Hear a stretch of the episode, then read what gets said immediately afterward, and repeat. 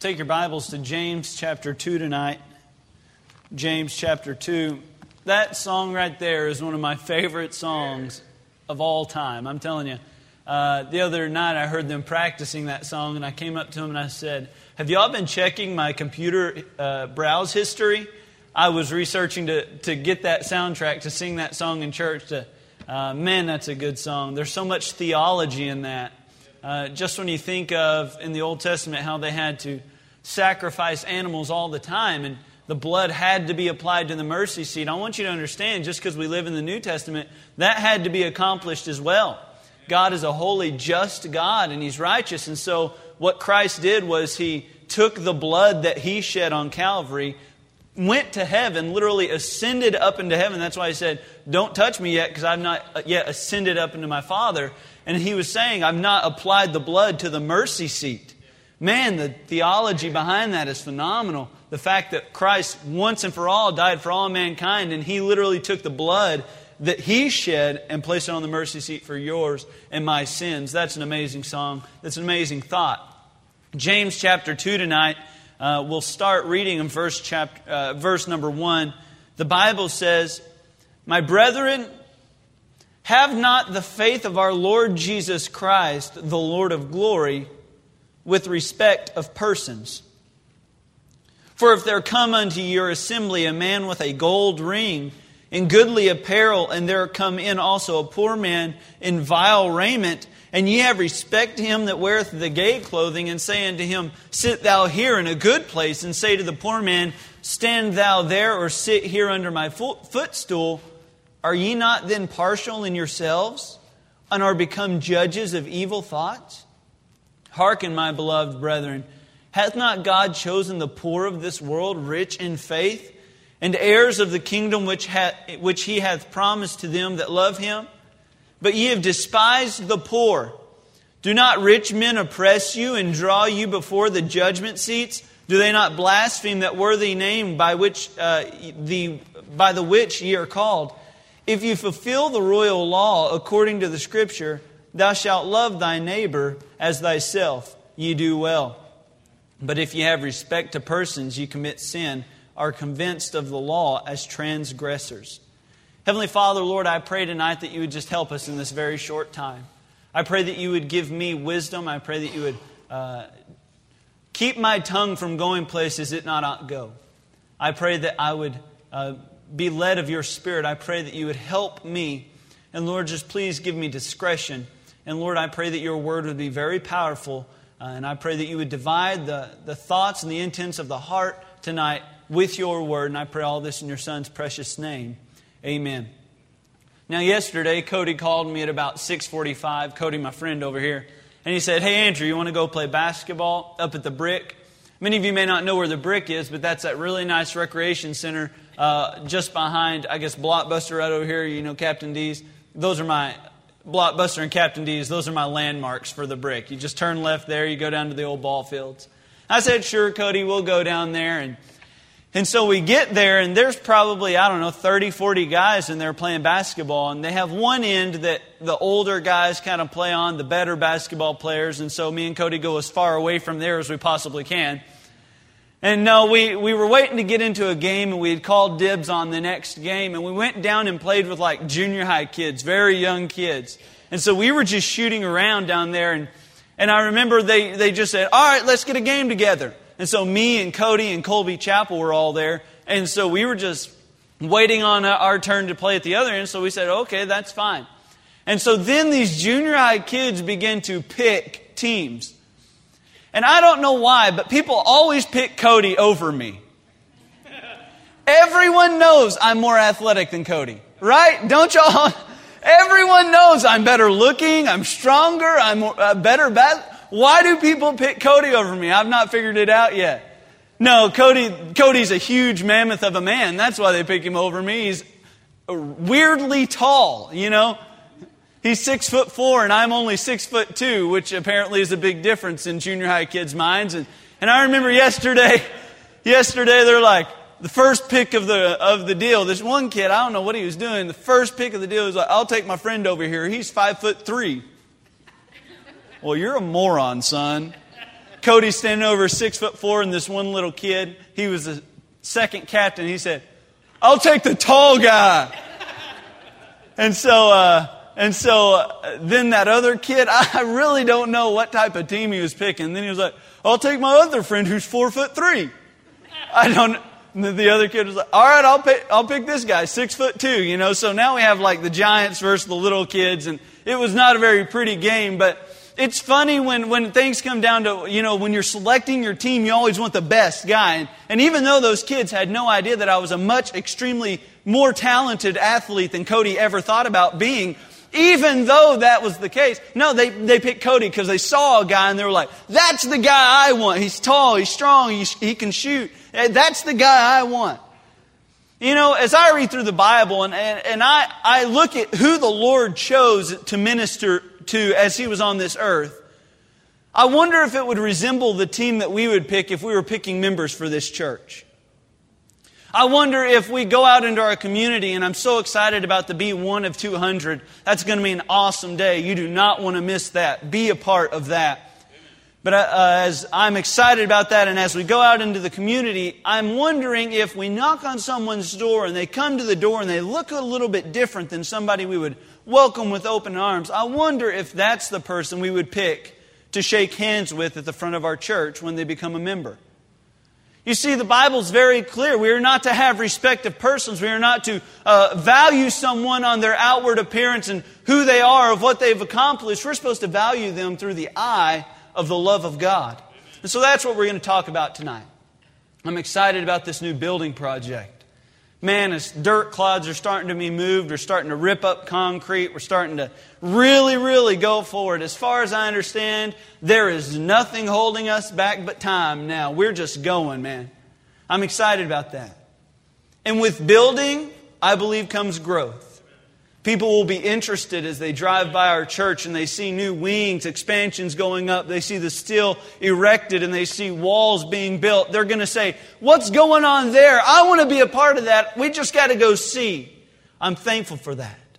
But tonight I just want to take a moment to make sure that our priorities would match the priorities of our Lord's in who walks in these doors and how we treat them when they walk in. We're going to look at three things tonight. First of all, right here in James chapter 2, how are we supposed to view a person? We are supposed to see the inner man and not the outer man. We are to look on the inner man and not the outer man. Verse 2, this is what the Bible says. For if there come unto your assembly a man with a gold ring, in goodly apparel, and, come, and there come in also a poor man in vile raiment, and ye have respect to him that weareth the gay clothing, and saying to him, Sit thou here in this good place, uh, in our comfy pew, sit here. And say to the poor, Stand thou there, or sit here under my footstool. See, these verses are talking about men that walk into the church, and what James does is he, he gives them an example of somebody who's going to walk into their church, and he says, Here's one man, a rich man. He's got nice clothes on. He comes in his suit. He's got rings on. He's got uh, expensive garments. And, and you look at him and you say, Now that's the kind of man that I want as a member of this church. And he says, That's okay, that's okay. But if there's a man come in that's not in his suit, and there's a man that comes in not with jewelry on. And he says, if that man comes in and you treat him any differently, you have failed to do what the faith that God has given you has called you to do. The whole emphasis of it on, uh, of this passage is if you receive the faith of Christ, don't treat people differently. You see, the faith of Christ, when it dealt with us, did not regard who we used to be. You see, I was saved at a younger age. I probably didn't get as deep into some things as other people got. And I'm thankful that the Lord saved me, and it took the same amount of blood to save me as it took any other person. But I want you to see that people may walk into this building who have hard pasts, who have a lot of skeletons in their closet. And we're supposed to welcome those people. It is supposed to be just as strong of a handshake and a hearty greeting with that man as it is the millionaire that we all know, the philanthropist that walks through the back door and we say, Now there's a man who can help us finish this building. As we look at that man and we look at the other man with the skeletons, they ought to be treated the same as they walk into this building. James here deals with these churches and in the first chapter, he talks about how, you know, uh, you're supposed to handle tribulations and temptations, and he's very clear. He's like, oh, don't think it's some weird thing, but handle them. God's testing you, He's giving you something. That's what he talks about. But then the very last verse, as he goes on, look at verse number uh, 27 of chapter 1. The Bible says, Pure religion and undefiled before God and the Father is this to visit the fatherless and the widows in their affliction. You see, a lot of churches, especially, and I want to be careful here, but especially of our stripe, the fundamental Baptist movement, the independent, the hard nosed Christians, we have that ear tag about us. The paradigm of our movement in this world is that we are the conservative of the conservatives. We are as far right wing as right wing can be. Let me just tell you, I just believe uh, the person I am, I just believe that's how God wants me to be. I don't consider myself right wing, I consider myself right in the will of God. Amen. But see, a lot of people view us as hard nosed, callous even. And that's not how we ought to be. Amen. But the reason James is writing this is because the people had become that. They say, my friend, pure religion is not you going to church. Pure religion is not you doing good things all week. Pure religion is loving people in their affliction. You see, our church is called to help the hurting, to care for those in crisis, to talk to those who are in trouble. We are supposed to love people who need to be loved. When I first met Amy, you know, you're getting to know people, uh, you're getting to know each other, and it's kind of a cool time. And, and back then, you know, we'd stay on the phone all night long. You know, 3 o'clock in the morning, we're still on the phone. And, and now at 3 o'clock in the morning, if she touches me, I just punch her right in the face, you know. 3 o'clock in the morning is much different now than it was when we were in puppy love, you know. I tell people the reason that we got a king size bed is because I don't want to touch my wife when I sleep. Right? Y'all know what I'm talking about. If she kicks me in the middle of the night and wakes me up, I don't need her doing that. That's what I have an alarm clock for. It wakes me up. I don't need my wife waking me up. But uh, it's funny how when you're first getting to know a person, you, you learn all these different things about them. And some of you may not know, I have a fairly large scar right here on my arm. And I have kind of like four of them right here. And, and they've kind of healed up over time. They used to be much, much, much worse. And uh, I remember Amy was, we were talking one night and I'd worn a polo and she could see that scar and she said, What happened there? And I said, Well, I got into a gang fight. And I said, I, I had a chain and the other guy had a knife. And he got one good one in on me. And she's just sitting there like, What have I gotten myself into? You know, she's just freaking out. And I'm loving telling her this lie. It's hilarious. She's, she's like, oh no, I've married this guy with all these terrible pasts. And I was like, actually, what really happened was one day a cat fell from a tree and I tried catching the cat. And as I was holding my arms up, he put his claws out, and as gravity pulled, he just ripped. And I have these four scars right here.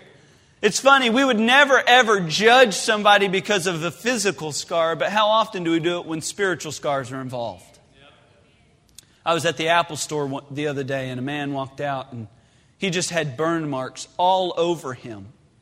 And it's hard not to look at him and you, do, you know, you're, you're in a kind of a difficult spot because you want to make eye contact with him, but you don't want him to think that you're, you know, looking at him just because of that. And it's t- terrible. And we never judge a man because of a physical scar, but how often do we do it when somebody has a tattoo? You see, all that is is a scar. Many of you may not know, but my dad has tattoos. The pastor of your church has ink. Isn't that crazy? He's told us before, and I know many of you know this, but right here on his. He's got one that says GCW, so he's got his initials. And apparently back then you had to be like way tougher than now. It's like walking uphill in your, you know, snowshoes both ways to school, whatever. Well, apparently it used to hurt a lot more to get tattoos, and he's got his initials, but he's got one letter written on his big toe, and it's H. And he was going to spell the word hell out, but he couldn't take the pain of E double E, e double L, so he just has H on his big toe. So, man, he is a bad dude, but he didn't want to deal with the pain of that tattoo. It's pretty funny, but your pastor has ink, and and let me just say, as these as these new build, this new building goes up and we began to expand and we began to see an influx of people come into our congregation, you don't think there's going to be one or two with a few piercings? You don't think that there's going to be one or two that come in with hair that we don't think is proper? One or two that come in and they might have tattoos all the way down their arm. You don't think that's going to happen? They're just scars. We don't judge people for physical scars, and yet we cast this condemning look oh, you can't be here. This is not the church for you. James says, don't look on the outward appearance, for Christ did not. You see, Matthew 22 says, Master, we know that thou art true and teachest the way of God in truth. Neither carest thou for any man, for thou regardest not the person of the man. Christ did not look on the outward appearance.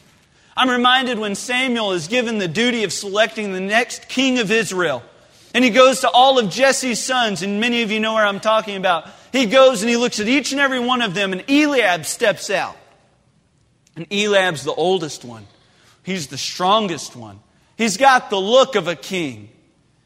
And Samuel says, Surely the Lord's anointed is in front of me. Surely the Lord's anointed. You are it, Eliab. And God says, Don't look on the outward man. And then he keeps going down, and each and every time, each and every person walks by and he's, well, Lord, this one doesn't look as good as Eliab, but is this the king? And, and God says, no. Remember, he then says, Is there any more sons, Jesse? And Jesse's like, Well, I don't even think this one's fit for a king. But I got a son out on the back of the desert. He's, he's herding some sheep.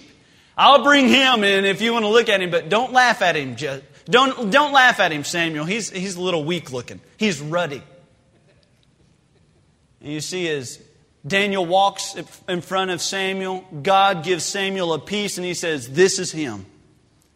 You see, if we pick every person, how is God supposed to do great things with those people? The Bible talks about the sinful woman to whom much is forgiven, the same lovest much. I wonder why Christianity has got so shallow. Is it because we only want those who aren't really that bad of sinners in Christianity? Maybe that's why they don't truly fully understand what God forgave them of, because in their minds they weren't forgiven of much. I'm just saying tonight, it is not our duty to be the sovereignty of God. And so many times we are that. Uh, uh, in dealing with homosexuality, my friend, don't we hate the sinners too much? I mean, I didn't misspeak. I'm saying we hate the sinner, not the sin. Especially dealing with this one homosexuality. Is that not the worst? That's the ugliest, isn't it? And God loves the sinner. God just hates the sin. And we ought to have the heart of God and we ought to look at that man and say, you know what? You ought to repent, but God loves you. And He forgave you just as much as He's forgiven me. And to whom much is forgiven, you can love Him much more than I could ever know. Oh, my friend. As people come into this building with physical and spiritual scars, do you think it'd be wise to look at them and say, God loves you? And I offer the right hand of fellowship to you because God loves you just like I ought to love you. You see, James here says, You ought not look at the outward man, but you ought to look on the inside. This past Saturday, we went door knocking. And we were knocking over behind Main Street in Joshua. And we were going down the street, and I, I, had seen this trailer, and I couldn't quite tell if it was on this street or the street that we were knocking, but I went up to the porch anyhow. I walked up to the porch, and there were two young fellas sitting in a, in a car listening to some rap music, just pounding. And so I was like, oh, yeah! And I'm just kidding. I was not. I did not do that. I have no rhythm, nor do I have soul. But I do have good taste in music, so I would not like rap. And so as they're sitting there in their car and I'm walking up to the door, you know, me and my little tie, and I'm, oh, howdy, y'all. You know, they're like, they turn the car off, they get out of the car. And I began to talk to one of them. I said, hey, man, my name's Andrew. I'm from uh, Joshua Baptist Church, and I, I'm just out in your neighborhood, and I want to invite you to church. This guy had no less than eight, tattoo, uh, eight piercings in his head. He had no less than probably a dozen tattoos that I could see just on the exposed parts of his body. And I was looking at him and I said, You know what? I would like to invite you to our church.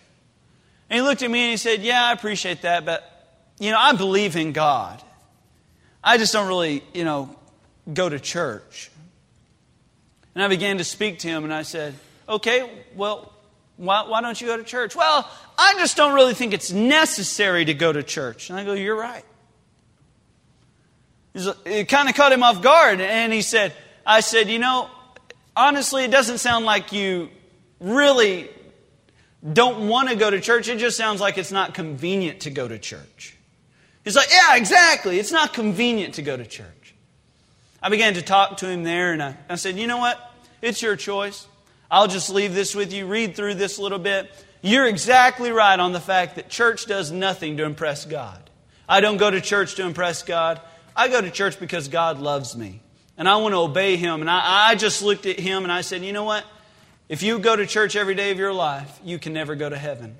It's only found in a relationship with Jesus Christ and the love that He showed you on the cross and your acceptance of that. So I'll leave this with you. As we talked a little bit, by the end of the conversation, he said, You know what? Do y'all have any kids' programs? I was like, Oh, do we? I began to tell him about how we have the trunk or treat during the fall. And I said, We have tons of activities like this throughout the year. We have skating rink activities, we have trunk or treats. And, and you know, by the end of the conversation, this fellow who doesn't look like a Baptist, this fellow who doesn't look fundamental or independent, this fellow who at first said, I don't want to go to church, at the end of it said to me, You know what? I might come. You know why? Just because I think my daughter needs to go. Maybe she can find some friends. Maybe. I'm just saying today, may we not be scared off by people's outward appearance, for God doesn't look on the outward appearance. And I'm glad He doesn't. Because if truly God were looking on the outward appearance of each and every one of us, He'd be looking on the worst part of us, and that's our flesh. I'm thankful that God looks on the inner man and He looks at, now that we're saved, He looks at the precious blood of Jesus Christ. He looks at the new man and not the old man. And maybe instead of looking on the outward appearance of every person that walks in here, maybe we could just say, regardless of what they look like, God loves you. Maybe we could welcome them with open arms. Not only are we supposed to see the inner man and not the outer man, we're supposed to, secondly, see their future and not their past. We are to see their future and not their past. In this passage specifically, James is looking at this man and he says, This man who's accumulated this great wealth for himself, this man who has riches, this man who has things, he has rings, he has clothes, he walks in and you look at him like he's something special. And this man that just doesn't have as much, you look at him like he's a lesser human being. I'm thankful that God does not look at my past, he looks at my future. Because for each and every one of this, uh, one of us, it could be said, our past is pretty ugly. It doesn't matter how well I cleaned up before church, I've got skeletons in my closet. And I would probably say that everybody in this room has skeletons in their closet. Every one of us has something that nobody wants projected on these screens. Am I right? We all have things that we don't want shown to the other person sitting beside us. But see, God does not look at those things. He does not look at you when you were in your hell raising days. He looks at you and says what you can be and not what you were. Take your Bibles to Acts chapter 11. I want to show you something that I find very, very unique. Acts chapter 11. You see, in verse 25, Acts chapter 11, what's gone on now is Paul has been saved. He's been converted from Saul. Many of us know what took place in Saul's life beforehand. He was the killer of the church. He was the persecutor. Uh, that's why Christ looks at him and says, Saul, Saul, why persecutest thou me? It's hard for me to kick against the pricks, and y'all know that story and recall that story well. Paul was the assassin that had been hired to kill Christians that claimed the name of Christ. And now Saul has had a Damascus Road experience, am I right? And he's knocked off his donkey and he says, You know what? You're going to be saved now. And, and Saul's been converted. Now, as Saul's converted, he begins to want to be a part of everything, but people tend to hold their hands up and say, I'm not sure about this. You, you killed my cousin. I'm not sure I want you in my church. Look in verse 25. There was one man who took it upon himself to welcome Paul. In verse 25, the Bible says, Then departed Barnabas to Tarsus for to seek Saul. And when he had found him, he brought him unto Antioch. And it came to pass that a whole year they assembled themselves with the church and taught much people. This is very important. And the disciples were called Christians first in Antioch. Is it unique that the Bible shows a man's unconditional love for somebody who was not very lovely at the time? And then it's very clear to say, and that's when they really first got called Christians. Barnabas shows love that nobody else was willing to show. You know what? It wasn't easy for Barnabas to do that. Barnabas probably knew somebody that Saul had consented unto their death. Barna- for all we know, Barnabas' aunt could have been killed by Paul. And now Bar- Barnabas is given this ministry to go seek Saul. Uh, Barnabas takes Saul, they, they begin to study, they begin to minister. Paul becomes a great part of the ministry. And, and the Bible then says, and you know what? The first time they were ever called Christians was at Antioch. Let me just say if we don't love unconditionally the people that walk in this building, we have no business being called a Christian. Amen. Yes, sir. Amen.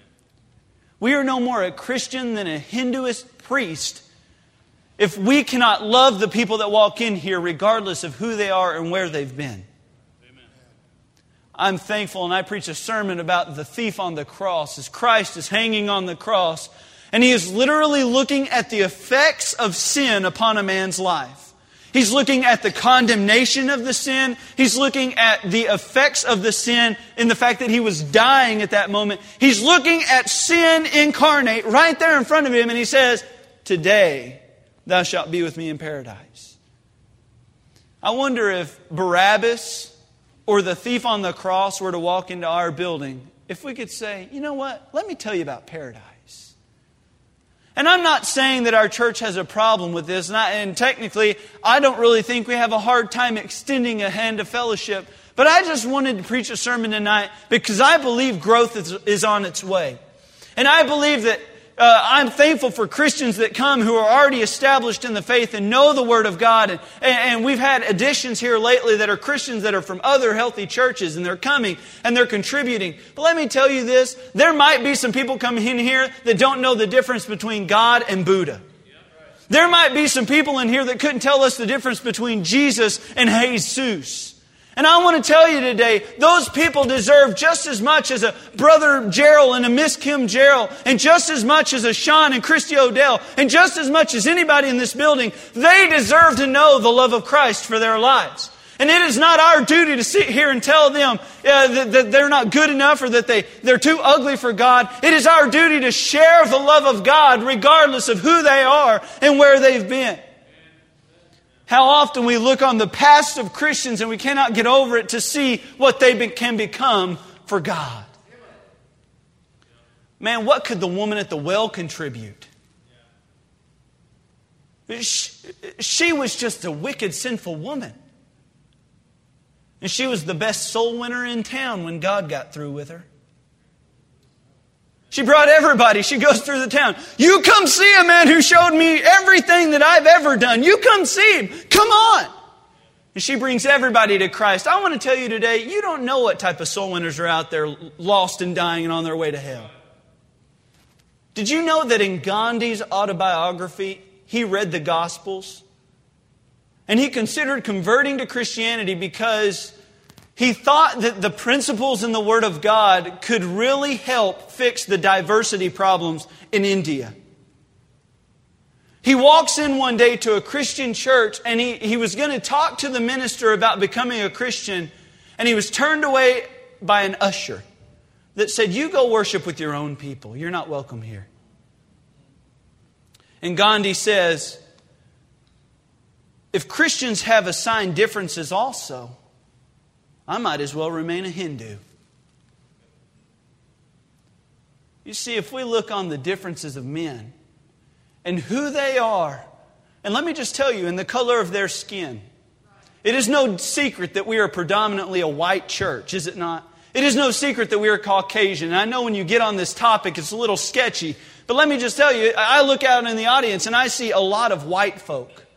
But did you know that a Hispanic man, a black man, an Indian man are no less welcome to hear the gospel of God than you? It is not our duty to look on the outward appearance of man. It is not our duty to look at who they were and where they've been. It is our duty to show them the love of God. For that is true ministry. That is pure religion. It is not our duty to judge, it is our duty to help and to bless.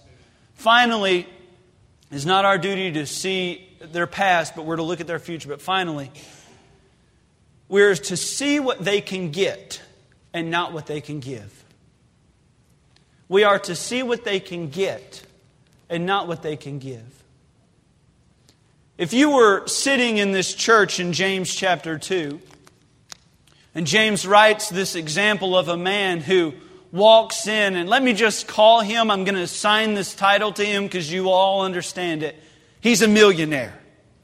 Let me just, I know the Bible doesn't say that he's worth millions, but it's very clear to say that he's a rich man, is it not?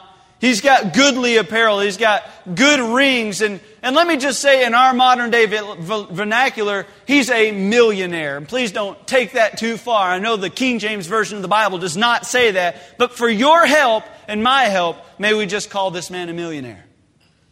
There's also another man, and I know that the Bible does not call him homeless, but please, can you understand how that could be uh, perceived?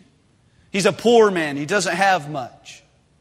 And James sets up this example how a poor man, a homeless man, or a rich man or a millionaire walk in. And now you place yourself in this Baptist church that James is writing to. You place yourself in the pew and you see these two men walk into your church. We're in the middle of a bro- building program, are we not? You think money's not getting tight? You think that we couldn't use an extra million dollars? You, you, let me just say we could. And as this thing's going on, and you see this poor man, this homeless man, he probably smells a little bit. He probably has body odor. He probably doesn't look clean. He's probably got an unshaven face. And he walks in. And then through the other entrance walks a millionaire. He's got good clothes. And we can tell by the fatness of his wallet, he's got good money. And we can, we know who he is. We know he's got money. He probably owns a few car dealerships. Or he owns a couple gas wells. That guy. And he walks into this building. In the middle of a building program. Do you think that it would be valuable to have a millionaire in our congregation? You think it'd be valuable to have somebody that come and just say, I want to pay off the whole building? That'd be nice. You see, what James is saying is if you have a rich man come in and you judge him on what he can give instead of what he can get, you are far from what Christ wants for you. There's a rumor going around, and I've heard it, that Joshua Baptist Church, the reason we're doing so well financially is just because we have a few millionaires in the church. We have several millionaires in the church, and that's why, that's why we can build. That's why we can do these things, is because we have millionaires in the church. Let me just tell you, Cody Sears is far from being a millionaire. well, you're closer than I am, though, aren't you? you I'm. I don't even know one millionaire, honestly, in our church. I might know one. We don't have a bunch of millionaires running around just ready to fling money at every building project and every ministry that we create. We don't run buses because it's completely comfortable and convenient for us to spend thousands and thousands and thousands of dollars on diesel fuel just because we got money coming in the groves. You see, we don't have some tree planted somewhere that just sprouts up money. That is not our church. Our church is full of a bunch of people who just said, I'm going to obey God and the principles of God's Word, and I'm going to be a good steward with my money. And you see, Cody Sears contributes just as much as the rich man. But Cody is really broke. Just trust me, he's really, really broke. You see, we are not supposed to look at people, and, and, and, God forbid if, if a rich man did walk in, that one more person would shake his hand than the yeah, poor man. That's right. Amen.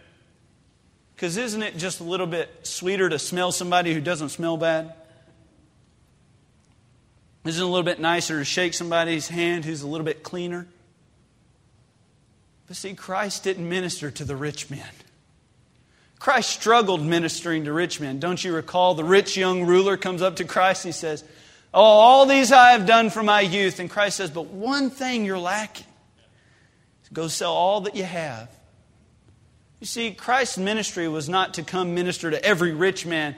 Uh, Christianity is not a, a, a, religion of prosperity and money. Christianity is a ministry of helping wicked, hurting sinners. And that's who Christ came to help. That's who Christ came to minister to. John 4 and 9 and verse 10, talking about the woman at the well, says, uh, How is it that thou, being a Jew, askest, Drink of me, which am a woman of Samaria? For the Jews have no dealings with the Samaritans. Christ broke down racial barriers, he broke down religious barriers, all because the love of God does not see those things. You see, we ought not stand in judgment of other people because we look no better than them if we were honest with ourselves. It was not long ago, my dad and I went to Colorado. We went probably, I'd say, eight years ago. And I remember this trip like it was yesterday. It was my first time to ever get to hunt the elk. I'd been several times and, and I had watched my dad hunt. One time we went, and I remember he missed an elk five times before he hit it. And so, can you imagine? Um, uh, my dad's a good shot. He, you know, he's pretty dead eye. Brother Jim would attest. He's seen he make some pretty phenomenal shots. And I, we're watching this big bull elk out there, and he says, "Boom!" and the elk just stands there, doesn't even know what went on. He uh, shoots out a shell, boom! Missed him completely. The elk's still running around. They don't know what's going on. Jacks out the shell, boom! Missed him again. The elk starts running to us. I'm like, he's trying to make it easier for you, Dad. boom! Missed him again. Four straight times my dad missed an elk. Now, deer are hard to hit. They're only 120 pounds. Elk are a thousand pound animals. It's almost like shooting a cow out there in the middle of the field. And my dad missed him four times. And by the fourth one, I looked at him and I was too young to shoot. And I was like, Dad, can't you shoot? It's funny. And I remember the first time that I ever got to go, I had been too young all the other years, but the first time I ever got to go, I was so excited. One thing that me and my dad always do before going on a big hunting trip is we go uh, get maybe some binoculars or we go gear up for the trip, you know. We go, we go get stuff. Even though we may not use any of this stuff, we go get it because we're hunting. And we're going to go to manly stores like Cabela's and Academy and Walmart. and end up buying camouflage from the boys section because it's cheaper. We go to all these manly hunting stores and, and it's awesome the preparation to the trip is almost as good as the trip itself. We went to Cabela's this one particular year and we both needed new binoculars. So we go in and we're looking through them all. And we had cheaper binoculars, but we found some that were nice. Me and my dad were going to get two pairs. And so we got 10 by 50 binoculars, which are pretty big. I mean, you can see a, a flea on the back of Brother John right here. And he's got several, trust me. And, and we went and got these 10 by 50s, and we were so excited to go on this trip. And I remember the very first morning we drive up to this canyon where we knew the elk were. There's no less than 300 elk in this canyon, and we knew it. We get out of the car and we got to shut the doors real quietly. And we shut the door. And I remember as soon as we stepped out of the car, this is what we heard and that's the cow elk. And then we heard,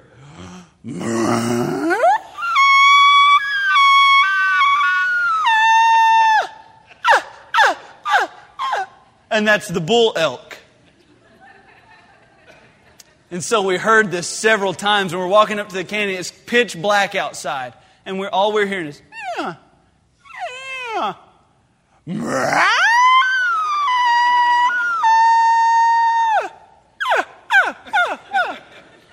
That was the bull elk. And man, it was so exciting. We were standing up on top of this canyon, uh, up on this ridge, and we're looking down into the canyon. We can just see these bodies moving. And we can see hundreds of them everywhere. And the cool thing is, this was the year I got to shoot. So I'm like, Dad, you can take a flying leap, man. I got the gun this year. I'm going to kill something. And I'm so excited. And so we're hearing, ah. I'm not going to do it again. I'm just kidding.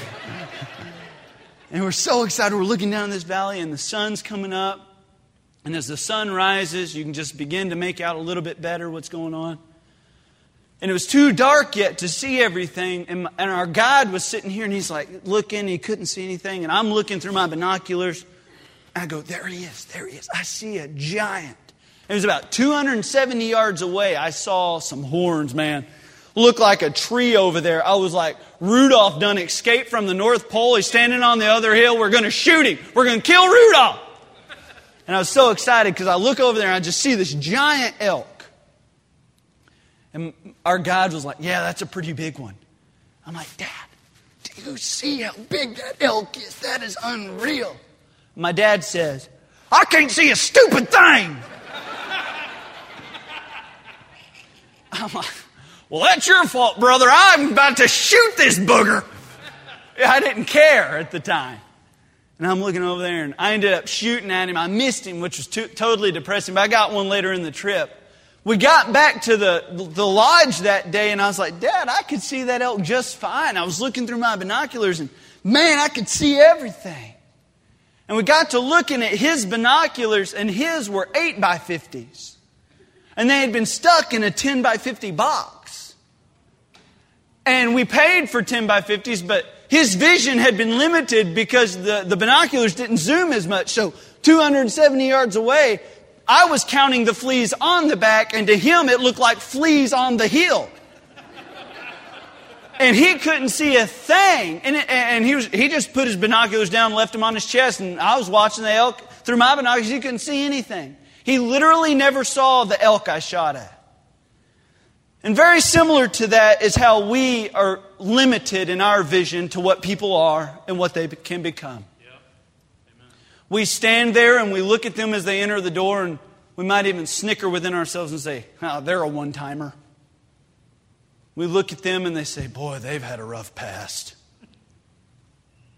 But truly, if we were to be able to look through God's vision, all he sees is a bunch of women at the well all he sees is a bunch of Sauls and a bunch of Pauls. So often we become the will of God for every sinner's life. And we dictate, oh, that person deserves to be saved. That person doesn't. That person's not good enough. But God died once and for all for everybody. And as people walk into this church, I want you to understand while through our vision they look rough, while through our vision, their history might be rough. Through God's eyes, all He's seeing is the great miracle that they are and what they can become. Amen. I just want to admonish you, and as I said earlier, I don't think our church necessarily has a giant problem with this. I'm just saying, may we as people come in shake the rich man's hand just as we shake the beggar's hand. May we extend fellowship to the man who's been hurt by this world just as much as the person that owns this world. May we be able to step out and just say, Welcome, friend. For every Christian that's ever come to this church and joined this church, they always do it and say, What? Man, I just felt welcome. Had a man Sunday. I just felt welcome at that church. I pray that nobody's ever left and not felt welcome. Buildings coming, Growth is coming. And I just hope as growth comes, we can shake every man's hand knowing who they are in God's eyes.